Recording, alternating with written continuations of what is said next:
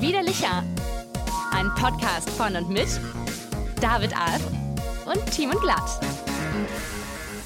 Asterix und Obelix, Tim und Struppi, Laurel und Stan, allen Scheiß gegen uns. Wir sind die 88 und, unter dem Podcast. Hier sind David und Timon. Hier ist wieder Licher. Woo! Herzlich willkommen. Hallo David.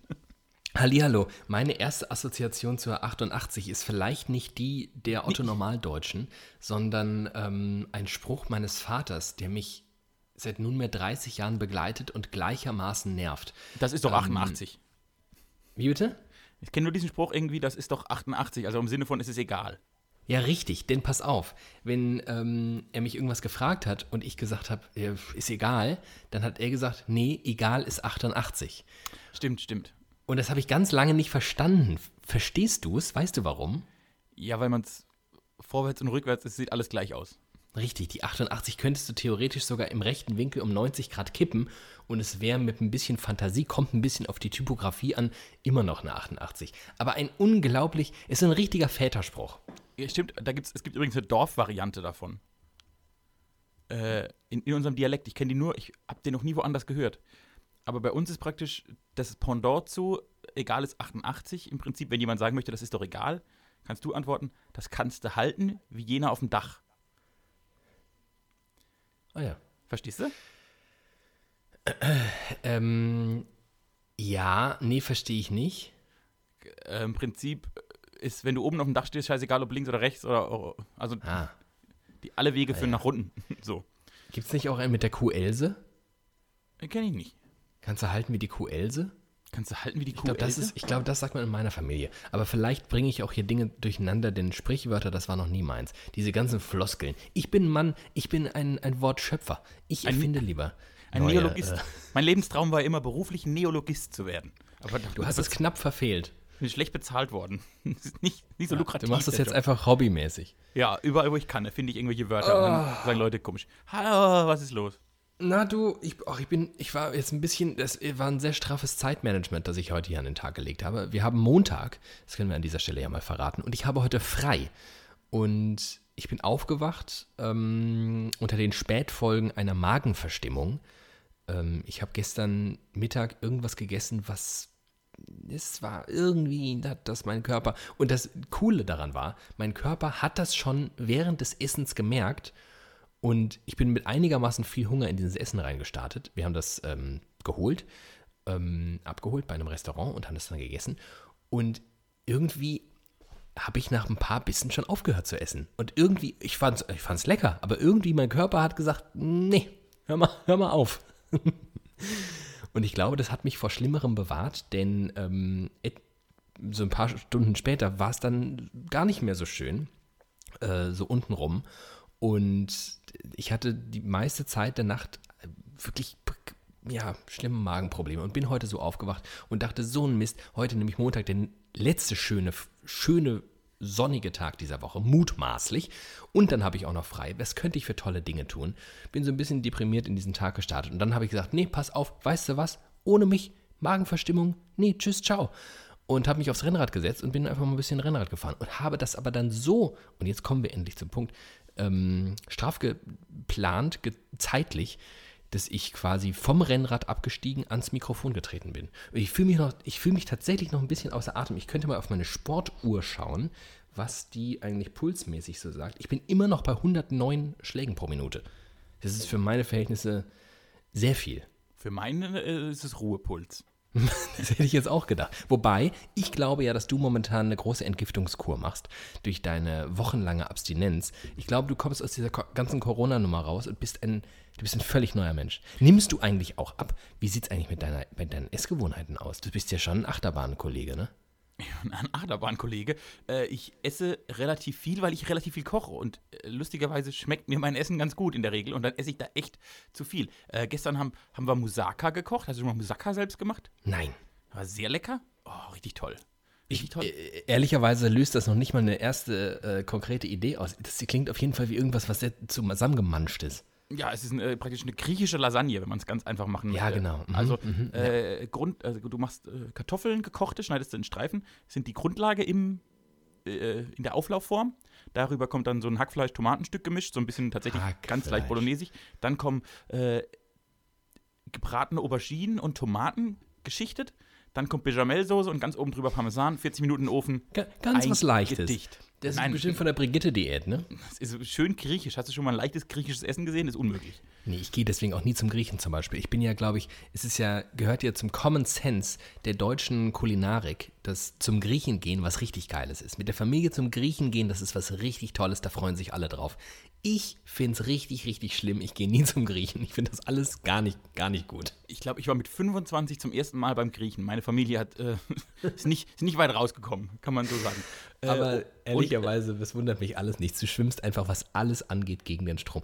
Vor vielen, vielen Jahren haben wir zwei uns mal über Meinungsforschung unterhalten und äh, darüber, wie äh, Mediennutzertypologien eingeordnet werden. Und ich habe, ich möchte mich selbst zitieren, denn es war damals schon, und ich kannte dich viel kürzer, als ich dich inzwischen kenne. Aber ich sagte, du machst für die Medienforschung keinen Sinn und du ergibst für, bis heute keinen Sinn für die Medienforschung. Du bist einfach, du bist, äh, du bist einfach ein Freak. Ich muss es so sagen.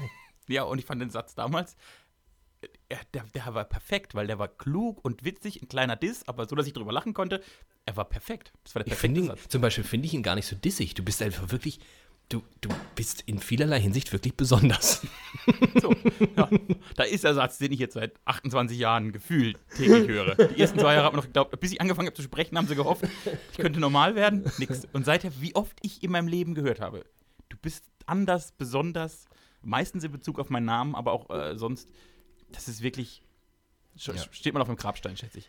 Äh, und am, am Samstag habe ich übrigens Frikadellen selbst gemacht und dazu, jetzt kommt das Spannende, die Frikadellen an sich sind gar nicht das Spannende, ich habe zum ersten Mal ein urdeutsches Gericht zum ersten Mal in meinem Leben selbst gemacht und das war sehr faszinierend. Du hast nicht ernsthaft Königsberger Klopse gemacht. Nein, ich habe einen Kartoffelsalat selber gemacht. Ah, schade. Hast du schon mal einen okay. Kartoffelsalat mit Bl- Fleischbrühe? Also nicht Nee, bin aber ehrlicherweise auch gar nicht so ein Fan. Alter, Käme ich jetzt auch wirklich nicht auf die Idee. Ich habe den besten Kartoffel, also nicht, nee, noch, noch nicht, aber ich bin auf dem Wege dazu, den besten Kartoffelsalat der Welt zu bauen. Ich behaupte ja von mir, dass ich den besten Nudelsalat der Welt mache. Das könnten wir könnte vielleicht mal vielleicht kombinieren. Vielleicht machen wir mal ein Barbecue, wenn wir wieder dürfen. Jetzt, wo du deinen 30. Geburtstag, der übrigens in drei, Tra Tra drei Tagen gefeiert wäre, worden wäre, ähm, nicht feierst, werde ich zum 40. zu deinem 40. bringe ich einen schönen Nudelsalat mit. das ist schön. Gut, dann weiß ich Bescheid dann. Weil ich den kenne dich auch gut genug, dass ich weiß, vorher wirst du deinen Geburtstag nicht mehr feiern. Du wirst auch schon gar nicht. Ich weiß ja, in unserem Freundeskreis wird ja schon so gemunkelt und so gehofft, na, also dann, dann fe- feiert er ja dann vielleicht nach. Und ich denke so, never wird dieser Typ nachfeiern. Niemals. In meinem Kopf gibt es noch zwei Varianten. Die eine ist, ich ja nie wieder nach. Die zweite ist tatsächlich, was ich irgendwie ganz charmant finde, gerade aktuell, wäre in einem Jahr analog dazu den 31. zu feiern. Weil ich irgendwie mich auch, also die ganzen Virologen und so sagen ja immer, das mit dem Impfstoff dauert ungefähr so ein Jahr. Und ich könnte mir, wenn, wenn das so zeitlich fallen würde, dass quasi wir alle wieder alles machen dürfen und das wirklich sehr genau auf meinen 31. Geburtstag feier, fallen würde, dann würde ich so eine, okay, ich feiere meinen Geburtstag nach, aber erstmal, okay, wir machen eine geile Party, weil es ist vorbei und alle können wir wieder zu saufen, äh, sau, saufen bei mir im Hof rumliegen und David bringt einen Nudelsalat fest. Wenn das so wirklich zusammenfallen würde, dann besteht in meinem Kopf tatsächlich noch die Variante, dass ich das analog dazu in einem Jahr nachfeiere. Puh. Aber glaub mal nicht dran. Nee, also ich rechne auf jeden Fall nicht damit. Das ist schön. Ich, nehme äh, mal schön was vor für. Aber äh, ich möchte Was jetzt denn? auch an dieser Stelle offenbaren, ich bin jetzt in diesem Moment, just in dieser Sekunde, kurz davor, zum dritten Mal in den letzten sechs Wochen einen Schluck Alkohol zu trinken. Also jetzt in dieser Sendung. Ich habe äh, ich hab mein Getränk gemischt für dieses Event mit dir zu reden. Ja. Äh, und es ist Hartalkohol. Ich trinke zum ersten Mal seit Wochen wieder harten Alkohol. Und zwar habe ich gebaut äh, ein Whisky mit Ginger Ale. Äh, Kurz, als du gesagt hast, habe ich gebaut, dachte ich kurz, du hättest den Turm aufgebaut. Natürlich, wenn ich jetzt einfach so während der Sendung einen Turm wegknallen würde. Das finde ich schon richtig gut. Montags um Viertel nach fünf einfach mal sich selbst sechs einen Wochen schönen Turm aufbauen. habe, erstmal mit einem kleinen Turm einsteigen. Um so nee, Sag mal, könnte man nicht Turm, das könnte man wirklich mal zu einem, zu einem Zoom-Event machen, oder? oh, das wäre super. Virtuelles Turm, also äh, zusammen virtuell Turm trinken. Jeder hat einen Turm vor sich und dann wird gezogen. Ja. Das finde ich gut. Das wäre schon sehr gut. Machen wir das mal. Vielleicht könnten wir das mal irgendwie. Ich trinke einen Jameson, Jameson Whisky mit Ginger Ale und darauf habe ich jetzt schon wochenlang Bock gehabt und jetzt dachte ich zur Feier des Tages mit dir zu reden. Da kann ich mal wieder, da brauche ich mal ganz dringend, brauche ich wieder Alkohol hinter die Löffel. Ja, du dann Prost. Ich habe mir jetzt, weil ich ja wirklich gerade vom Fahrrad gekommen bin, noch kurz ein Wasser genehmigt und die anderen Getränke stehen hier vor mir aufbereitet. Ähm, die werde ich mir dann nach zu Gemüte führen. Oh. Erstmal Prost, ne? Achso, du trinkst schon. Ach, na, natürlich, trink doch schon ohne mich. Na, klar. Das klingt ganz schlimm. Na, das ist super. Seit Aber ich Wochen. bin ja auch gar kein Whisky-Fan. Ah, das ist so lecker. Ich habe es mal versucht. Ich hatte mal so eine, so eine merkwürdige äh, adoleszente Phase, ähm, wo ich mir aus so einer Übersprungshandlung heraus einen zwölf Jahre alten Whisky gekauft habe im Supermarkt.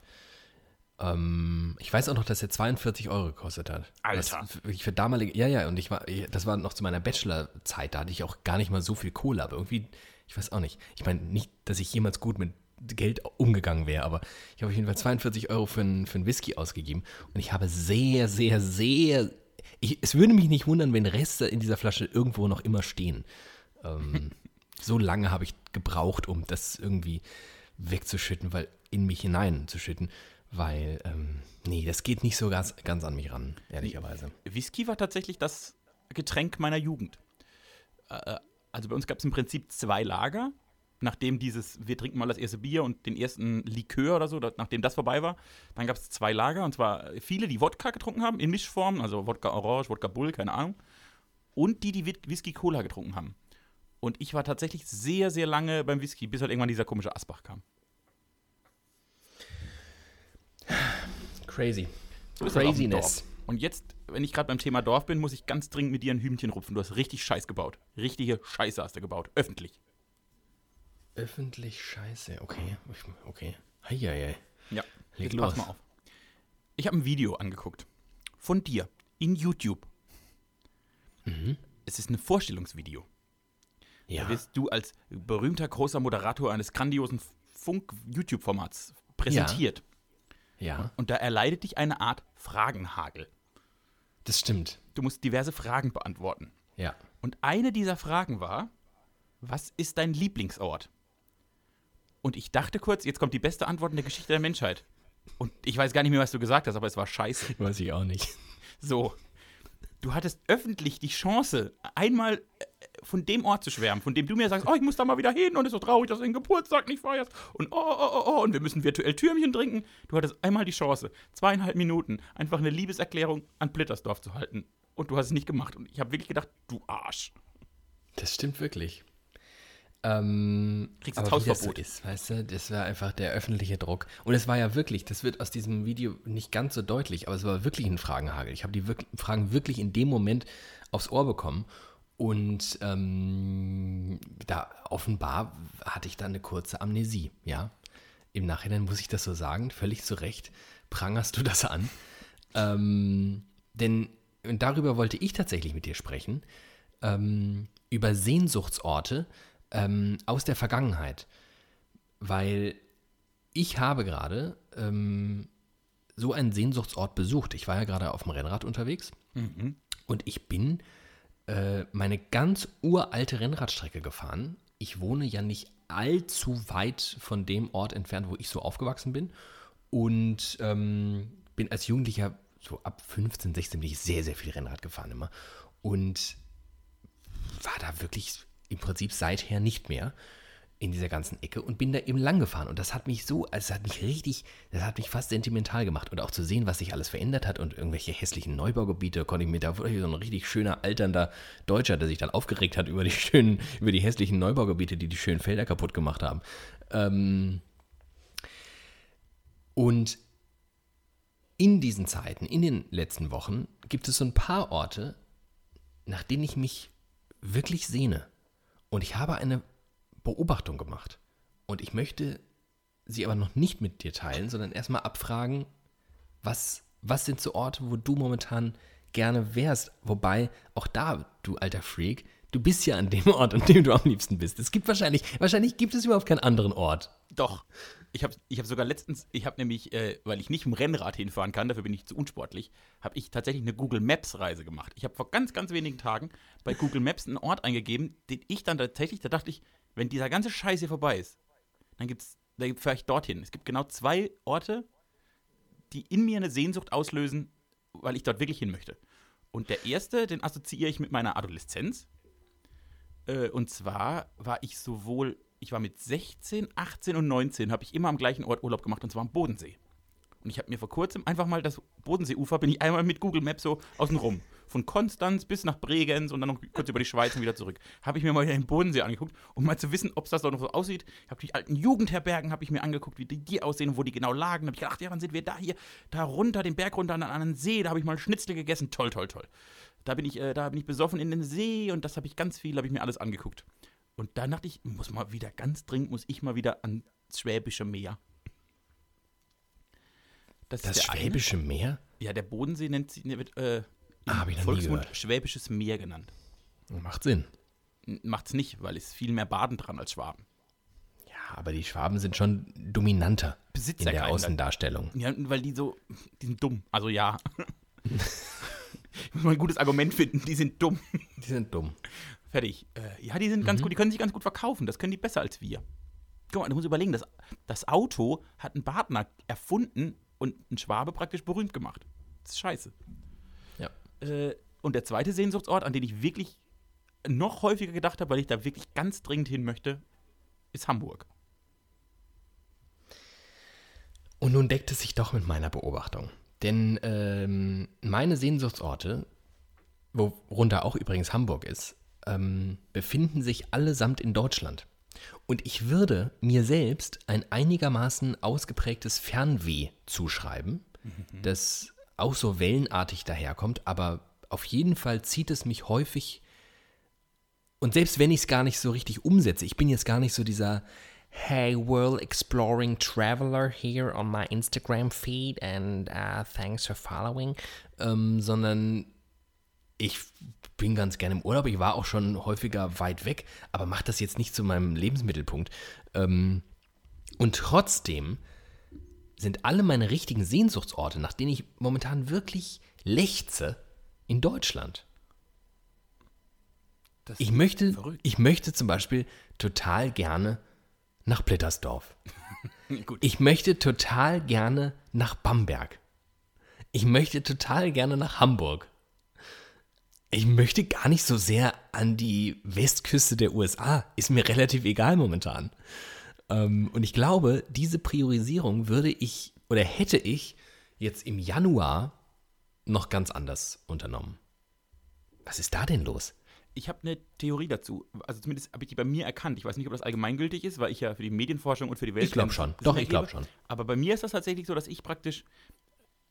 Wir kommen ja alle so ein bisschen zu uns, wir finden wieder zu uns, wir finden ein bisschen Ruhe, wir, haben Zeit, über Dinge nachzudenken. Und bei mir sind das ja quasi Sehnsuchtsorte, die ich mit biografischen Entwicklungen verbinde. So wie halt der Bodensee war im, im verrückten, wir werden Erwachsenenalter ein cooler Ort, an dem man fahren durfte, weil man irgendwie noch nicht mit 16 um die Welt reisen durfte, aber mal für eine Woche von den Eltern weg und so. Das verbinde ich irgendwie damit. Ich habe mir auch relativ viele Festival-Sachen durchgelesen, alte Artikel und so, weil ich irgendwie in meinem Kopf die Reise zurück auf Musikfestivals machen wollte, was für mich bestimmt sehr lange auch ein großer Sehnsuchtsort war. Ja, und Hamburg ist ja sowieso, ich bin ja irgendwie, also entweder ich wäre in Blittersdorf geboren oder in Hamburg. Mehr Varianten gab es ja in meinem Leben gar nicht. Und ich habe halt das irgendwie so ausgelebt. Und ich glaube, dass es jetzt so eine Rückbesinnung auf die eigene Biografie ist, man da so ein bisschen Zeit hat zu reflektieren und dann denkt man, oh geil, weißt du noch damals, dieses eine Wochenende am Bodensee, boah, das hätte ich gern mal wieder, das würde ich gern machen. Oder mit David irgendwie eine Woche durch Hamburg flanieren, ohne Termine und easy und das Leben genießen, oh, das wäre voll gut. Und bei dir ist es halt dann vielleicht auch Bamberg, da hast du ja eine ganz krasse Assoziation dazu. Und Blittersdorf natürlich auch. Aber warum wird man automatisch sentimental in diesen Zeiten? Man könnte ja auch denken, man gerade anders, endlich, wenn man wieder losgelöst wäre, wenn all diese Beschränkungen nicht mehr da wären, könnte man endlich wieder völlig frei äh, äh, Aber, entdecken. das ist, aber es ist voll logisch, dass du sentimental wirst, denn du hast ja jetzt die Zeit, dich mit dir selbst zu beschäftigen. Und um sentimental sein zu müssen, zu können, erfordert das einem Höchstmaß an selbst mit sich selbst beschäftigt zu sein. Weshalb ich das so gut kann. Und, und deshalb bist du, glaube ich, setzen sich Menschen gerade mehr mit sich selbst auseinander als in klassischen Lebenszeiten, in Nicht-Krisenzeiten. Und deshalb kommt man zu einer, in, in allgemeinen Krisenzeiten, jetzt nicht nur bei Corona, kommt man ja relativ schnell zu exaltierteren Geistesbewegungen. Das heißt, man wird pathetischer, man wird sentimentaler, man liest alte Tagebücher durch, ich habe keine Ahnung, aber man irgendwie versucht, den Moment noch ein bisschen mit, mit mehr aufzuladen, als er eh schon aufgeladen ist. Und dann bist du halt relativ schnell an so sentimentalen Momenten. So wird sein. Das klingt jedenfalls sehr plausibel. Das ist mein einziges Ziel. Gedankengänge, die ich habe, so plausibel darzustellen, dass andere sagen, boah, habe ich noch nie drüber nachgedacht, aber klingt plausibel. Kluger junger Mann. Mal bin gespannt, wie lange diese Scharade noch aufrechtzuerhalten ist. Äh, ja. So, ähm, ich habe es dir gerade schon in unserer kleinen Pre-Show, in der ganz, ähm, die ist ja ganz, ganz exklusiv. Da können ja nur ganz, ganz wenige Hörerinnen und Hörer teilnehmen. Nur wenn man im VIP-Club ist. Also falls ihr wollt, ihr müsst jedem von uns 10.000, nee, wir haben runtergesetzt, 9.999 Euro bar Paypal. einfach. Einfach ähm, Paypal. Und, Ja. und wenn man das macht, dann kriegt man immer noch die Pre-Show mit und äh, getragene T-Shirts und Unterwäsche von uns. Und einmal im Jahr, wenn nicht Corona ist, darf man nach Blittersdorf kommen und uns live bewundern. Finde ich einen fairen Preis. Ich, äh, ich weiß gar nicht, ob das jetzt so sich ziemt, solche hohen Preise hier an den Tag zu legen. Ich würde es ja sogar, ich würde ja so ein, so ein mit so einem Rabattcode vielleicht das versehen. In Zeiten von Corona sind wir Kulturschaffende ja auch und sie sind ja auch gebeutelt. Und wir müssen ja dafür sorgen, dass unsere Followerschaft noch irgendwie ähm, am Start bleibt. Mit anderen Worten, wenn ihr jetzt bei Soundcloud den, den Code Timi 48, nee, Timi 88, Klar. Timi 88 eingibt, dann kriegt ihr 88% auf alles. Außer Und? Tiernahrung. Heute, nee, heu, heu, wenn ihr das heute noch macht, dann auch auf Tiernahrung. Und ihr könnt sogar kostenlos nach Blittersdorf kommen und an allen äh, Pre-Shows teilnehmen. Jedenfalls habe ich in der eben gerade stattfindenden Pre-Show ähm, verraten, dass ich ja, das habe ich noch nicht verraten, aber das kann ich kurz hier als Anmoderation noch anbringen. Ich bin ja gar kein Fan äh, dieser ganzen neuen ähm, App-Entwicklung rund um, rund um Corona, weil ich ja jetzt am eigenen Leib erfahren habe, wie es um den Datenschutz in Deutschland steht. Denn wenn es schon so weit ist, dass meine iCloud-Notizen auf meinem iPhone ausgespäht werden von zwei Konkurrenten, ich sage jetzt mal nicht die Namen, zwei Konkurrenten, die momentan fast täglich einen Podcast machen. Wenn die in meinen Notizen, wo ich mir Themen für widerlicher, in meinen langen, langen, stundenlangen Recherchen hier niederschreibe, wenn die die dann abgreifen, dann weiß ich, wie es um den Datenschutz bestellt ist. Denn ich habe jetzt den Beweis, in der vergangenen Folge sind ungefähr 50% meiner Themen einfach schon bei denen aufgetaucht. Und das kann ja wohl kein Zufall sein. Nein, aber das ist, Äh, aber, das, also- ist, das ist ja bekannt. Also betriebliche Spionage bei großen Firmen und im Equi-Podcast-Business sind ja die beiden ganz ein großer Player verglichen mit uns, ist das völlig normal. Das heißt, die erkennen irgendwelche coolen Startups und sagen, oh gut, hier, wenn du Mark Zuckerberg bist, erkennst du irgendwann, ach, Instagram, das könnte eine Aber dann kaufst du die einfach kauf ich weg. einfach auf. Und aber das müssen Ja, die ja nicht, weil wir dumm sind, können die es einfach klauen. Ja, wahrscheinlich liegt es daran. Also, äh, ihr, ihr könnt uns aber auch kaufen, wenn ihr wollt. Also ich bin momentan echt, ich bin günstig zu haben. Mit dem Rabattcode TIMI88 bekommt ihr jetzt 88% auf ganz widerlicher. Auf ganz widerlicher. Wir sind jetzt eine Aktiengesellschaft. Kauft euch 88% von widerlicher. Ähm, ja, jedenfalls ähm, hat mir das einiges zerhagelt. Ähm, unter anderem wollte ich ja wieder eine generelle Journalismuskritik mit dir unternehmen, aber dann dachte ich auch wieder, nee, vielleicht ist es auch besser so. Vielleicht ist auch dieser ganze Journalismus-Talk am Ende ähm, irgendwie ein bisschen boring. Mich selbst langweilt er jedenfalls. Ähm, aber mich langweilt eigentlich ehrlicherweise alles momentan, weil ich erlebe ja nichts mehr und ich rezipiere nur noch. Ich laufe ja nur noch lesend und hörend durch die Welt. Das tue ich zwar sonst auch sehr, sehr viel, aber immerhin wird das noch unterfüttert von so einem eigenen Leben. Und das ist ja momentan dann doch Aber dann lass Eher uns doch mal kurz eingeschränkt. darüber reden, weil das finde ich, es fällt bei mir auf. Wie ist dein Rezipientenverhalten? Was rezipierst du denn? Wie hat sich das verändert? Nee, hat sich, hat sich eigentlich nicht verändert, ehrlicherweise. Also ich Ähm. bin tatsächlich, ich lese fast nur Corona-Artikel.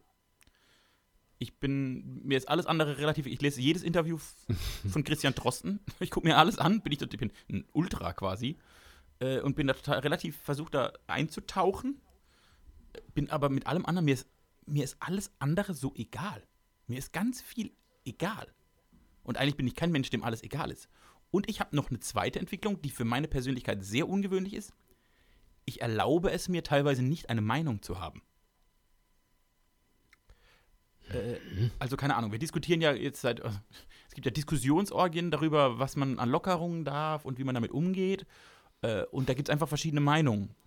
Und ich habe nicht den Eindruck, dass komplex Corona-Krise in der Summe seiner Teile so durchdrungen zu haben, als dass ich mir eine, als dass ich jetzt als Team glatt sagen könnte, ja, ich bin dafür, dass wir am 4. Mai alles wieder öffnen oder so.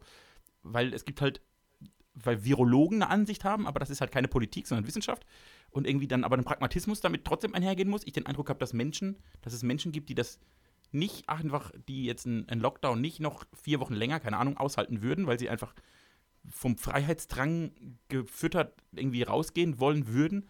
Ich finde das alles sehr komplex und bin sehr dankbar, nicht Entscheidungsträger dieses Landes zu sein. Das stimmt wohl. Ja, ich, ähm, ich glaube, hm, also ich, ich, weiß ich gar nicht. Weiß ich gar nicht, ob sich daran was verändert hat bei mir.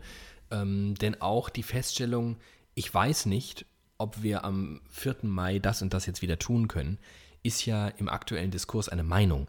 Denn ähm, sie steht ja zumindest in Opposition zu den Leuten, die, und das sind ja gar nicht mal so wenige, die den Lockdown für Quatsch halten und ähm, sämtliche Maßnahmen am liebsten sofort äh, abschaffen würden und Maskenpflicht auch für den letzten äh, Quatsch halten. Also ähm, ich bin, ich bin tatsächlich, ich, aber das war ich ja schon immer, ein großer Fan der Wissenschaft. ähm, und das sind eigentlich, sind das momentan goldene Zeiten für mich, wo so viel Wissenschaftlern zugehört wird, wie, wie ich weiß gar nicht, wann das letzte Mal, wann, wann die so, so eine Bedeutung hatten und wann im Prinzip ja auch das eingetreten ist, was wir uns vor gar nicht allzu langer Zeit mal gewünscht haben, ne? Dass so Experten. Das ich, ja, das finde ich super.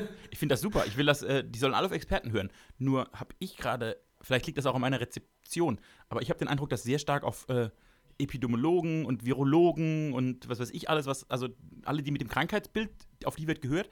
Aber jetzt, jetzt nehme ich mal eine neoliberale These ein. Ich habe zu wenig, ich habe zum Beispiel zu wenig Informationen von einem Wirtschaftswissenschaftler, wie schlecht gerade alles um die Wirtschaft steht. Also wann ja. ist tatsächlich, wann ist es tatsächlich so schlimm mit einem Lockdown, dass die Wirtschaft solche Schäden ja. nimmt, dass wir wirklich einfach, dass alle Menschen verhungern werden, weil wir ja nichts mehr zu essen haben und keiner mehr Geld Da zum Beispiel, da zum Beispiel habe ich eine ganz, da kann ich auch eine ganz steile These in den Raum werfen. Mal eine steile These raus. Achtung, Meinung. Ähm, weil es diese Wissenschaftler nicht gibt, die diese Analysen treffen können. Es, gibt, es mag welche geben, die das tun. Ich glaube, das sind Scharlatane. Aber wir hatten es in einer der vergangenen Wochen auch über ähm, eindeutige Wissenschaften und jene, die es nicht sind. Und auch wenn die Wirtschaftswissenschaft sich häufig für eine Naturwissenschaft hält, ist sie es nicht. Sie folgt Theorien und Modellen und darauf basierend und vor allem Volksideologien hierzulande ähm, und darauf basierend werden irgendwelche Berechnungen angenommen. Aber niemand kann diesen unfassbar überkomplexen äh, Systemhaufen namens Wirtschaft so analysieren, wie du es mit einer Pandemie könntest. Weil da lassen sich Dinge einfach viel besser modellieren. Ähm, ja. Meinung zu Ende. Das heißt, ich finde es völlig legitim, alle, all jene, die jetzt, ja, wir müssen mal die Psychologen und welche Folgen. Nee, da sind wir noch nicht, Leute. Jetzt gerade versuchen wir diese scheiß Pandemie mal irgendwie in den Griff zu kriegen. Und dann können wir ganz, ganz viel mit Soziologen und Psychologen reden und dann können auch die Philosophen wieder aus ihren Erdlöchern kriechen. Aber Stand jetzt will ich halt leider nur von Herrn Streeck und von Herrn Drosten und meinetwegen soll Herr Kekulé in seinem kleinen Corona-Kompass beim MDR da noch ein bisschen was ins Mikrofon säuseln. Gerne, gerne gerne, gerne. Aber ich will Leute haben, die sich mit diesem scheiß Virus auseinandersetzen und wissen, was der mit uns macht und was wir mit dem jetzt machen. Und dann möchte ich, dass Politiker daraufhin Entscheidungen treffen. Und ich war, also ich kann mir überhaupt nicht vorstellen, wie schwer das sein muss. Ähm, aber ich brauche alle anderen Stand jetzt noch gar nicht, weil es ist nicht der Punkt und wann ist die Wirtschaft am Ende? Keiner kann es, no one, kann auch keiner sagen. Es ist ja auch wirklich eine Frage davon, wie unterschiedlich, ich sehe es ja allein schon, wie unterschiedlich Gastronomen in meinem Umfeld, ich bin ja wirklich ein begeisterter Gastronomie-Nutzer jetzt äh, eigentlich und ähm, wie unterschiedlich die damit umgehen mit dieser ganzen Nummer. Ich erlebe Leute, die so richtig ab Tag 1 des Lockdowns richtig kreative Maßnahmen ergriffen haben, im Prinzip komplett all ihre Kundschaft ähm, seitdem trotzdem noch versorgen mit ihrem Zeug und ich sehe jene, die komplett dicht gemacht haben und bei Facebook irgendwelche Verschwörungstheorien teilen und seit vier Wochen kein Essen verkaufen. Und dann frage ich mich halt, ja gut, hm, ja, also ich erlaube mir an dieser Stelle vielleicht jetzt kein Urteil, ich bin kein Gastronom und you never know, aber auch das ist ja nicht wirklich zu sagen. Wie unterschiedlich können unterschiedliche Wirtschaftszweige sich vielleicht auch einfach umstellen und adaptieren und vielleicht nicht nur lamentieren und rumheulen, dass nicht mehr alles so geil ist wie vorher, wo man einfach immer Maximierung, Maximierung, Maximierung, Gewinne, Gewinne, Gewinne, sondern ja, ach. Nee, aber das finde ich alles komplett richtig. Nur muss ich doch in dem Moment, wenn ich in eine Lockerungsdiskussion eingehe, also dann muss ich doch das auf, auf Zahlen oder ich muss da irgendwelche Daten, ich muss da irgendwelche, ich muss da Analysen zu haben. Ich, ich brauche Erziehungs, Erziehungswissenschaftler, die mir erklären können, nee, wir müssen die Kinder ganz dringend wieder in die Schule schicken, weil die sonst, was weiß ich, was für Schäden mit sich, ich habe keine Ahnung, mit sich bringen. Oder Pädagogen. Oder wir brauchen Wirtschaftswissenschaftler, die mir sagen, wir müssen ganz dringend die Wirtschaft anschmeißen, sonst bricht das zusammen. Wenn die das sagen würden Aber und mir das so erklären könnten, könnte ich diese Lockerung einordnen. Ansonsten bin ich ja ganz bei dir. Solange das alles gar nicht klar ist, ja, dann hören wir nur auf die Virologen, weil das sind die einzigen, die gerade vernünftige Zahlen haben.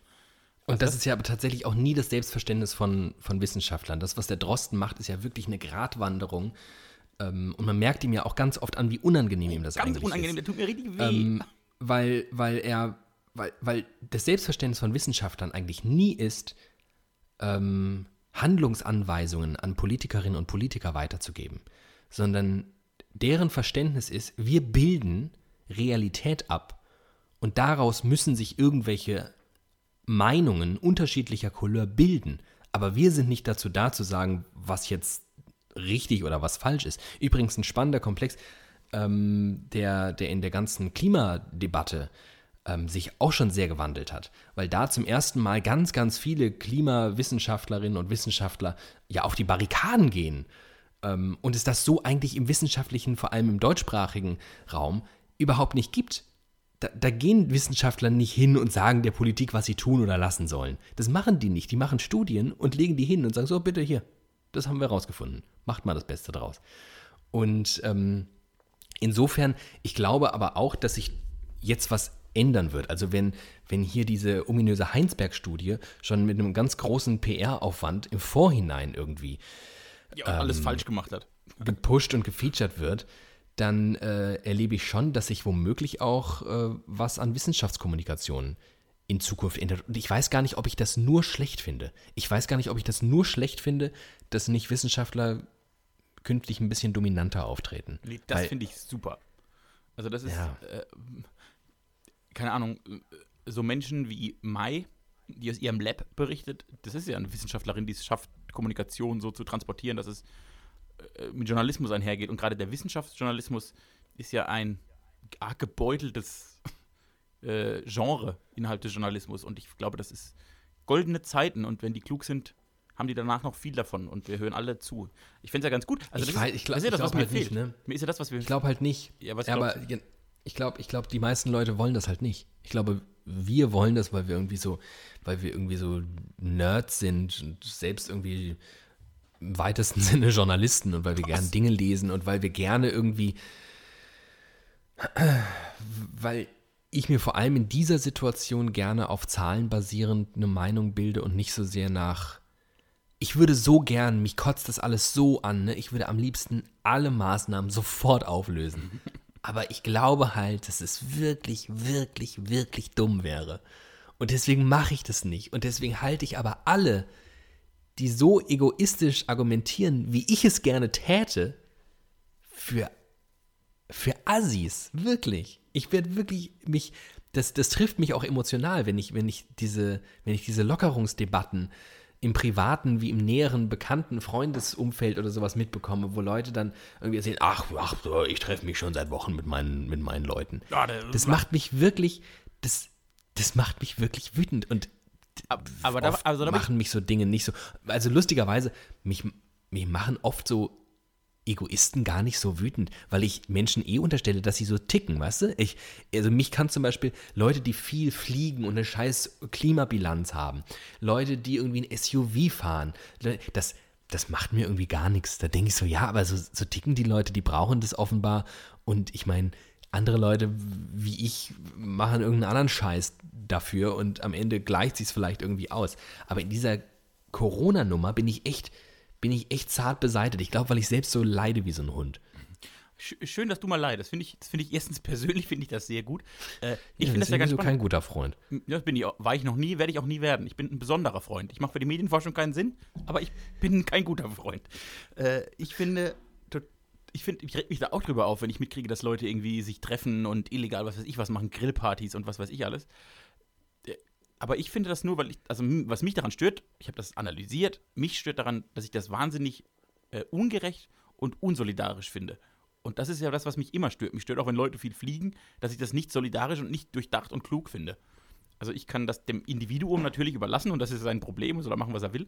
Nur ist das ja nicht, wir sind uns alle unserer gesellschaftlichen Verantwortung nicht bewusst und das stört mich dann immer. Aber das ist mein, das ist, das ist mein Buch. Das passiert immer. Äh, aber, aber eben, aber jetzt nochmal, was mich halt, hm, da pinkelt einer. Ja, ich ähm, dachte, ich lasse einfach mal laufen. Ja, lass mal laufen, ist doch mal ein neuer Moment auch. Wir haben, haben wir schon mal voneinander gepinkelt? Mit Sicherheit. Äh, Ja, ich versuch's ja immer. Du bist ja so eine Pinkel. Oh, das finde ich ganz schlimm. Ich kann nicht, ich möchte nicht in einem, ich möchte nicht, äh, ich finde es bis heute erschreckend und furchtbar, dass deutschlandweit zwischen Geldautomaten Sichtschütze gebaut werden und nicht zwischen Toiletten. Also ich finde, Ich Pinkeln damit geht immer noch intimer als Ich würde Geld- so Geld gern mal richtig schön Schulter an Schulter mit dir pinkeln, aber du weigerst dich ja immer. Wir können Rücken an Rücken pinkeln. Nee, ich mag es nicht. Ich möchte nicht in, ich möchte mein, mein Geschäft in meiner Ruhe, meiner Ruhe möchte ich das machen. Äh, zurück. Aber was mich ja nervt bei Lockerungsdebatten äh, Debatten ist eben, dass ich nicht, dass ich nie, also wir versuchen gerade gesellschaftlich ein Problem zu lösen, aber gesellschaftlich haben wir nicht die gleichen Datengrundlagen, sondern die Datengrundlagen sind naturwissenschaftlich und virologisch. Eine Gesellschaft macht natürlich noch viel mehr aus. Ich brauche irgendwie, ich brauche Politologen, die mir erklären, wann wir unsere Verfassung als Demokratie zu weit beugen. Also, dass wir sie beugen, ist offensichtlich. Ich finde das bisher noch gar nicht schlimm. Ich habe auch nicht den Eindruck, dass mich das irgendwie belastet. Nur muss man da ja drüber nachdenken. Und ich hätte gern, dass da ganz viele Experten mal wirklich mit Inhalten und, und Theorien und Daten kommen und ich dann mir eine Meinung bilden kann. Ich will mir endlich wieder eine Meinung bilden, gesellschaftlich. Ich kann mir aus virologischer Sicht sehr gut eine Meinung bilden und würde sagen, Leute, lasst den Laden zu, bis wir auf unter 0,2 sind, damit sich niemand mehr ansteckt. Nur ist ja Gesellschaft mehr als Virologie. Und das beschäftigt mich. Ak akut, aktuell. Aber du kannst mir auch nicht helfen. Du bist ja auch kein Viro, du bist ja auch kein Naturwissenschaftler und kein Ich bin dummerweise. Du bist auch noch ein ich bin leider, geworden. leider kein Virologe. Aber das wäre auch wirklich gar nichts für mich, glaube ich. Also ich glaube, dass, ähm, dass das Leben von Christian Drosten, also, also das berufliche jetzt, privat weiß ich nicht, hat er bestimmt, der hat bestimmt ein richtig auf, aufregendes Privatleben. Aber äh, beruflich, ähm, glaube ich, ist das, ist das gar nichts für mich. Ich habe mir gerade vorgestellt, wie Ebene. Christian Drosten ein total exaltiertes Privatleben hat und jeden Abend nach dem 70. Interview noch nach Hause auf eine kleine Gangbang-Party geht und sich irgendwie Champagner aus dem Bauchnabel seiner Frau trinkt. Das kann ich mir nicht vorstellen, finde ich aber lustig. Ich habe dich die letzten 30 Sekunden nicht mehr gehört, deswegen ähm, sage ich einfach, haha, ja, das glaube ich auch. ähm, Das finde ich gut. irgendwas ist hier schiefgelaufen mit meinem Kopfhörer. Ich habe immer zensiert, ich habe mich gerade über Christian Drosten lustig gemacht. Ach gut, dann passt das doch. Haha, ja, ja. Hm. Ähm, ja, so. Äh, ja, äh, over hier mit Corona-Scheiß, oder? Äh, over hier mit Corona-Scheiß. Wobei, so richtig, so richtig over kann man ja, kann man ja nicht sein. Äh, ich habe eine wundervolle Entdeckung gemacht. Ähm, zwei, um genau zu sein. Eine ist, ich weiß nicht, ob du über die, ähm, die äh, Pommes frites-Krise von Belgien informiert bist. Nein, äh, äh, bring mich ins Bilde. Also, äh, belgische Pommes frites sind ja einigermaßen begehrt. Ja, das sind doch die Und- Pommes frites. Die Pommes frites. Äh, tatsächlich ist es jetzt durch die äh, vielen Restaurantschließungen ähm, zu einer kleinen, ja, ich weiß gar nicht, wie man das nennt, einem, einem, einem, einem, Pommes Waterloo gekommen. Oh, ich muss kurz aufstoßen, pardon. Ähm, jedenfalls, dadurch, dass die keinen Absatz bekommen für ihren, ihr vielen Pommes frites, gibt es sehr, sehr, sehr viele Kartoffeln im Land. Und ich sage dir jetzt, wie viele Kartoffeln und dann können wir gemeinsam kleine Rechenspiele anstellen. Oh, das ist toll. Jetzt hier so live. Und zwar, äh, Belgiens Vereinigung der Kartoffelhändler ruft die Bevölkerung auf, zweimal pro Woche Pommes zu essen. Aufgrund der Restaurantschließungen im Zuge der Corona-Krise laufen 750.000 Tonnen Kartoffeln Gefahr, vernichtet zu werden. Ich zitiere hier übrigens äh, Stefan Leifert, äh, der, glaube ich, beim ZDF arbeitet.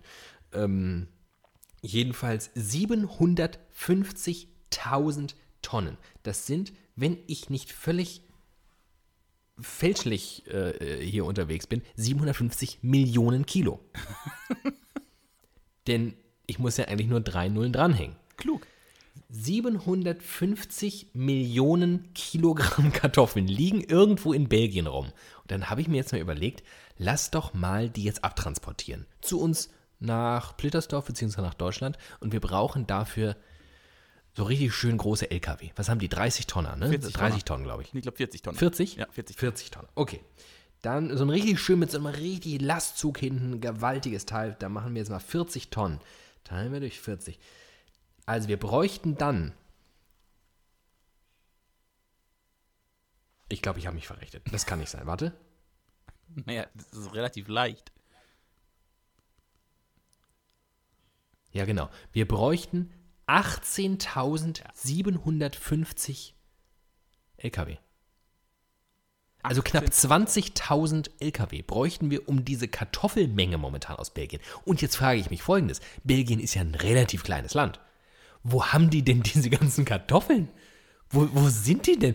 Ich glaube, in Belgien sieht man momentan überhaupt nichts mehr. Der Himmel ist verdunkelt, weil überall die Leute nur noch durch Schluchten zwischen Kartoffelbergen durchlaufen. Nee, ich Also- glaube, ich habe eine ganz andere Theorie. Ich glaube, weil man sieht das ja nicht. Belgien ist ja nicht, also Belgien ist für seine Pommes bekannt, aber nicht für seine Kartoffelanbaufläche. Ich habe jetzt noch niemanden gehört, der gesagt hat, ich bin durch Belgien gefahren, alles voller Kartoffelfelder.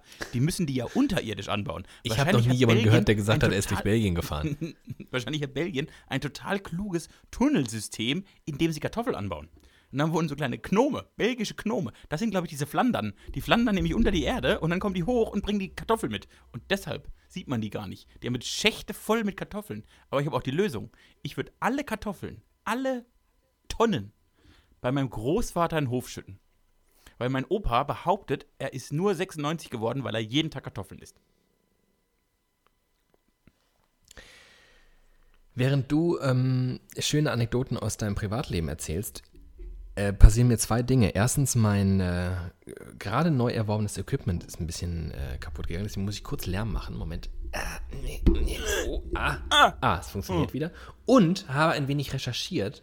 Ähm, und zwar habe ich mir angeschaut, wir wissen, also so ein LKW, fast 40 Tonnen, habe ich mir überlegt, wenn wir jetzt über Belgien, quasi ist ja fast in Rheinnähe, Ja. wenn wir das mit dem Binnenschiff transportieren würden.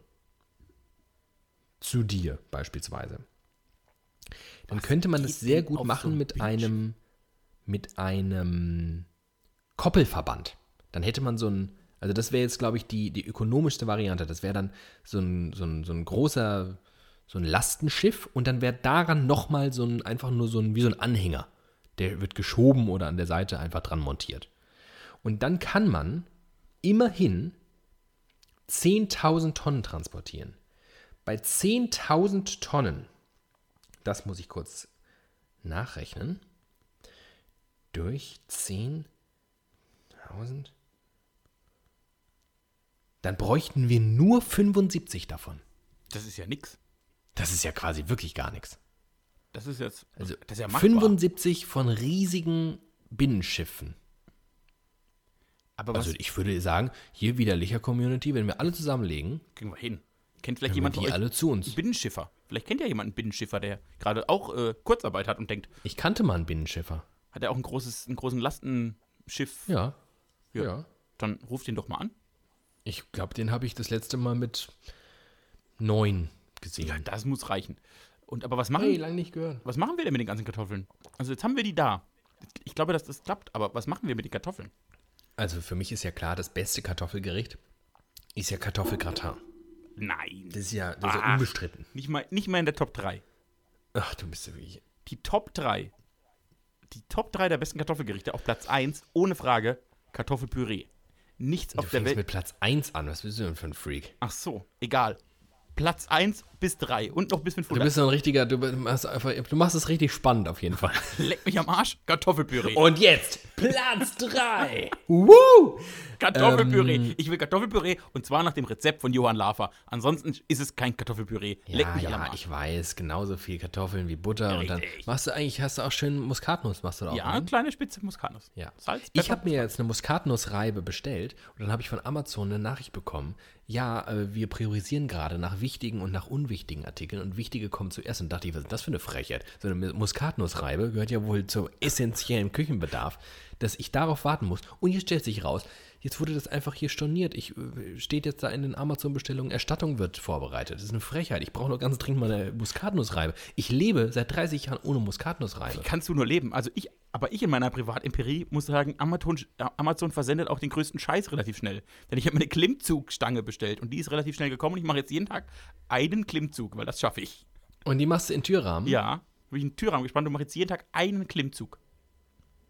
Jetzt bin ich mal gespannt. Ich bin ja wirklich sehr gespannt. Wenn ich dich wiedersehe, in mutmaßlich 14 Monaten, dann, ähm, Circa, ja? Circa 14 Monate. dann, dann bin ich ja wirklich gespannt, wie du aussiehst. Ganz Völlig anderer neuer Mensch. Mensch. Ganz anderer Mensch.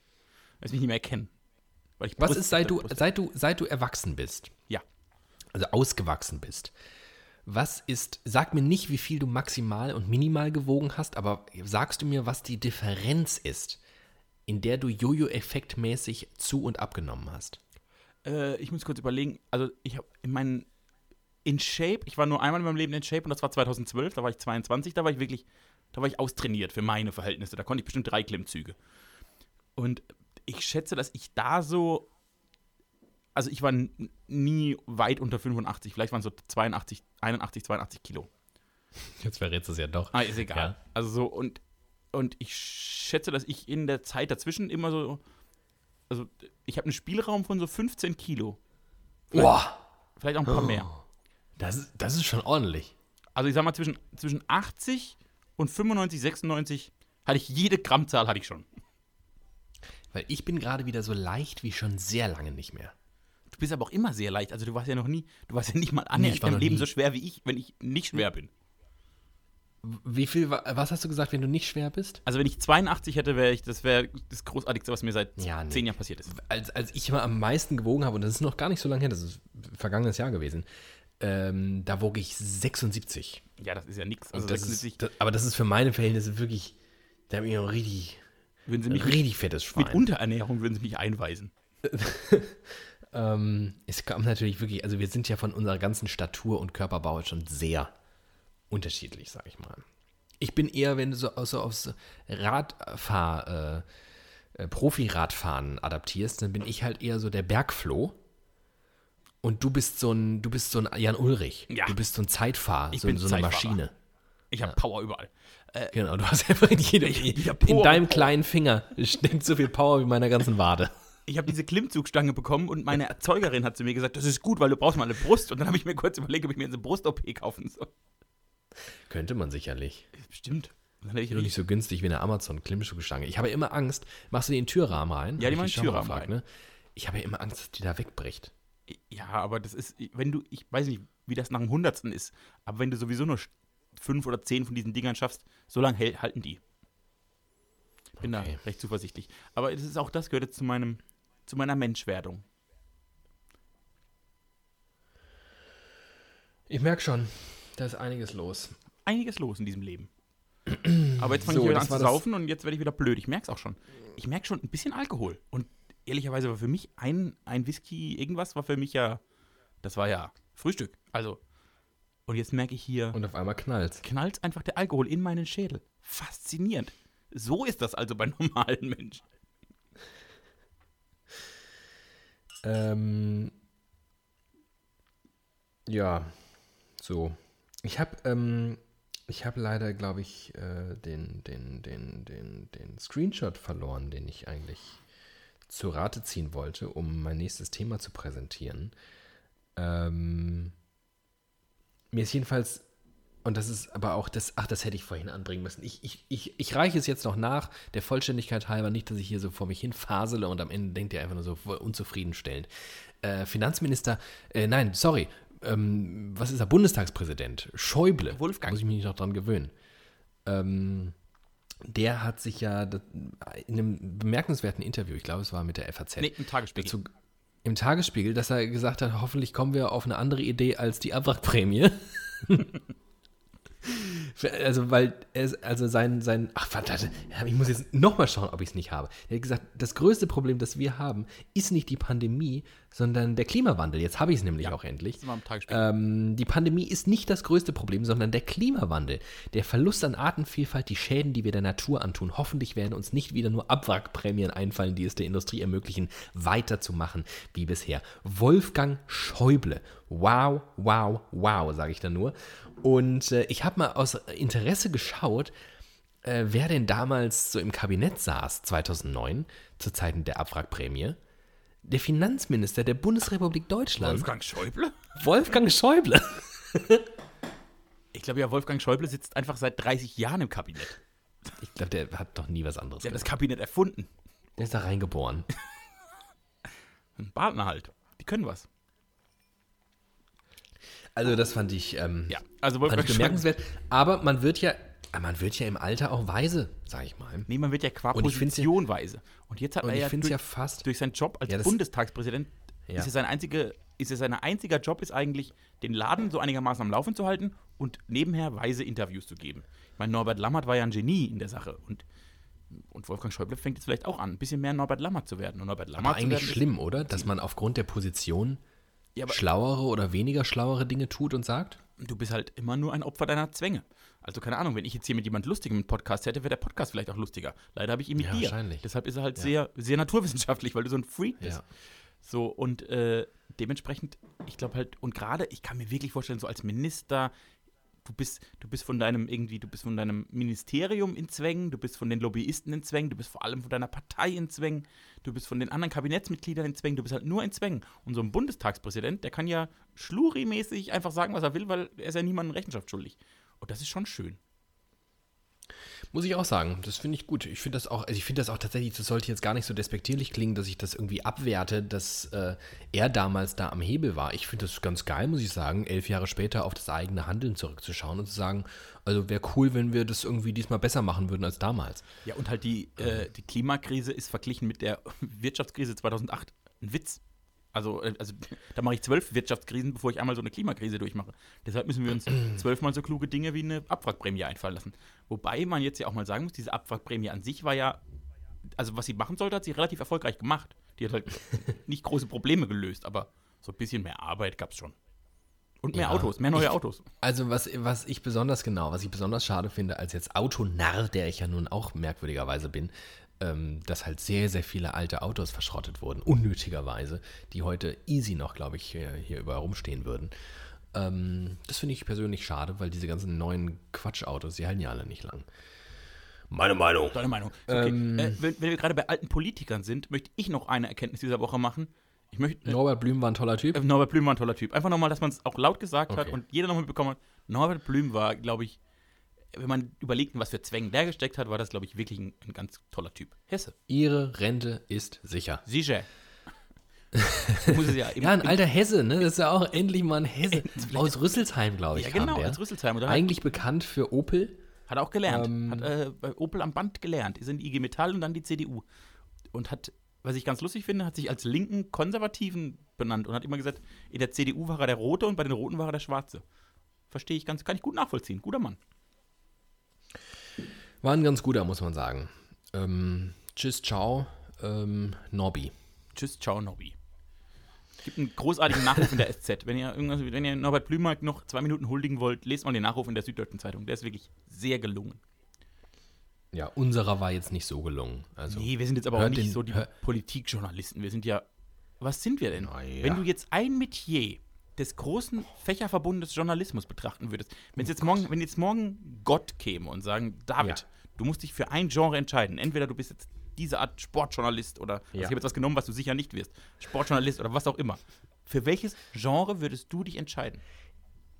findest du nicht, dass, ähm, dass Moderation ein eigenes Journalismus-Genre ist? Ich finde, Moderation hat nichts mit Journalismus zu tun. Das ist bemerkenswert. Da könnten wir jetzt ein Streitgespräch führen. Oh. Ich bin nur zu müde und zu gelangweilt. Na, danke, danke, dass du nach einer Stunde Podcast müde und gelangweilt bist. Das ist mein Ziel. Ich will, ja, dieser, dieser Medientalk, dass wir hier so ein merkwürdiger, wir werden hier so ein bisschen zu, hier was mit Medien für Arme. Aber ich, gut, ich bin, ich bin Linker. Ich möchte immer alles für die Armen machen. Ich mache jetzt einen Medientalk für Ähm, Arme. Also am Ende, am Ende finde ich das schon relativ naheliegend, dass Moderation äh, was mit Journalismus zu tun hat, weil es, ähm, weil es im Prinzip so das letzte Ventil ist aus, aus einer Fülle an Informationen, die grundsätzlich ja vor allem heutzutage allen zur Verfügung stehen, ähm, die dann aber gebündelt werden und dann einfach äh, möglichst zielgerichtet durch ein Snipergewehr den Leuten in die Ohren und Augen geschossen werden. Und ich bin halt der Typ, der am Snipergewehr sitzt. Ich bin der Scharfschütze. Sehr guter. Ich bin ein, was können Sie beruflich? Ich bin ein sehr guter Scharfschütze. Deshalb wurde ich Journalist. Und dann gibt es Leute, weißt du, die produzieren die Patronen. Ist doch klar. Und dann gibt es Leute, die produzieren die Gewehre. Und so, das ist alles auch Journalisten. Und ich sitze halt da und schieße im richtigen Moment. Drück ich den Abdruck. Sind Abzug groß. heißt das, glaube ich. Du bist wirklich ein großes Talent auf deinem Gebiet. Schützenvereine Deutschlands reißen sich um dich.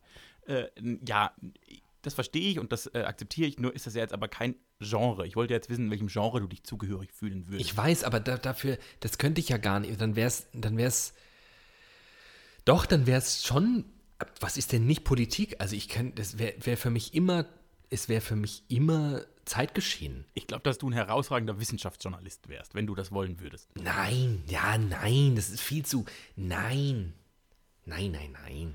Doch, so ein Also, Ranga ja. Yogeshwar. Ja, Da ist auch, ich, also jetzt auch als dein Karriereberater, in, da ist ja keine Konkurrenz. Das sind ja nur drei Leute, die das machen in Deutschland. Harald Lesch, äh, aber die machen das, weißt du, die machen das so Mai. gut. Die machen das zu dritt so gut, dass man keinen anderen mehr braucht. Ralf Kaspers ist auch Ralf dabei und der Kaspers, macht es auch sehr gut. stimmt, vier schon. Ähm, Ja, Ja. ich glaube, da ist noch Luft für David Alf. Äh, nee. Okay, dann musst du dich keinem und was wäre deins jetzt? Ja, ich weiß es auch nicht.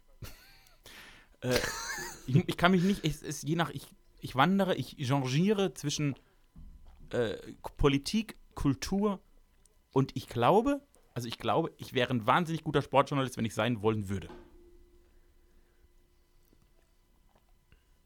Aber ich nehme Kultur. Ich nehme jetzt einfach aus persönlichen Gründen, nehme ich jetzt einfach mal Kultur. Ich bin nämlich ein guter Kulturmensch. Ich habe nämlich Filmwissenschaften studiert, falls es jemand noch nicht weiß. Ich bin im, äh, Kulturwissenschaftler auch. Studierter. Und du bist Filmwissenschaftler, studierter. Film- Du bist auch sogar Historiker, studierter. Historiker bin ich, Filmwissenschaftler. Was kann ich eigentlich nicht? Ich bin schon ein ziemlich guter Mensch. Ich bin einfach sehr, sehr stolz, dass ich mit dir diesen Podcast machen darf. 88 Mal bereits. Und 80 Mal. Und wie ist dieser Podcast? Ach, der ist wie 88. Ein Podcast wie 88. Das ist ein schöner Titel. Ähm, ja, aber dann steht da, weißt du, dann steht da jetzt Folge 88, Bindestrich, ein Podcast wie 88. Da müssen wir nochmal dran feilen.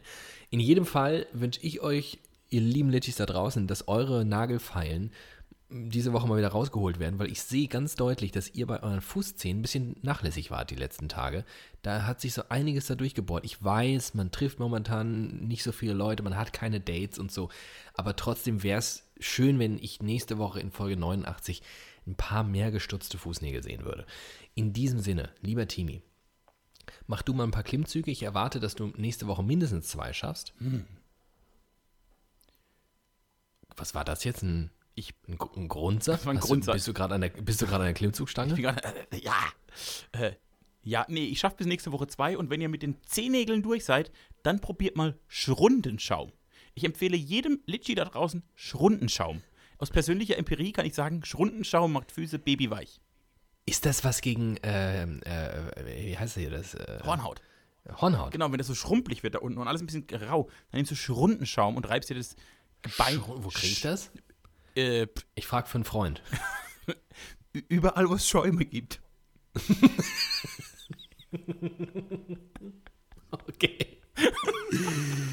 In diesem Sinne, wieder nicht euer Service-Podcast. So. Ich habe euch lieb, dich habe ich auch lieb. Ich, ich auch. Äh, Schrundenschaum, Zehennägel, Whisky, alles wird gut. Macht ein paar Klimmzüge. Bis nächste Woche. Ciao.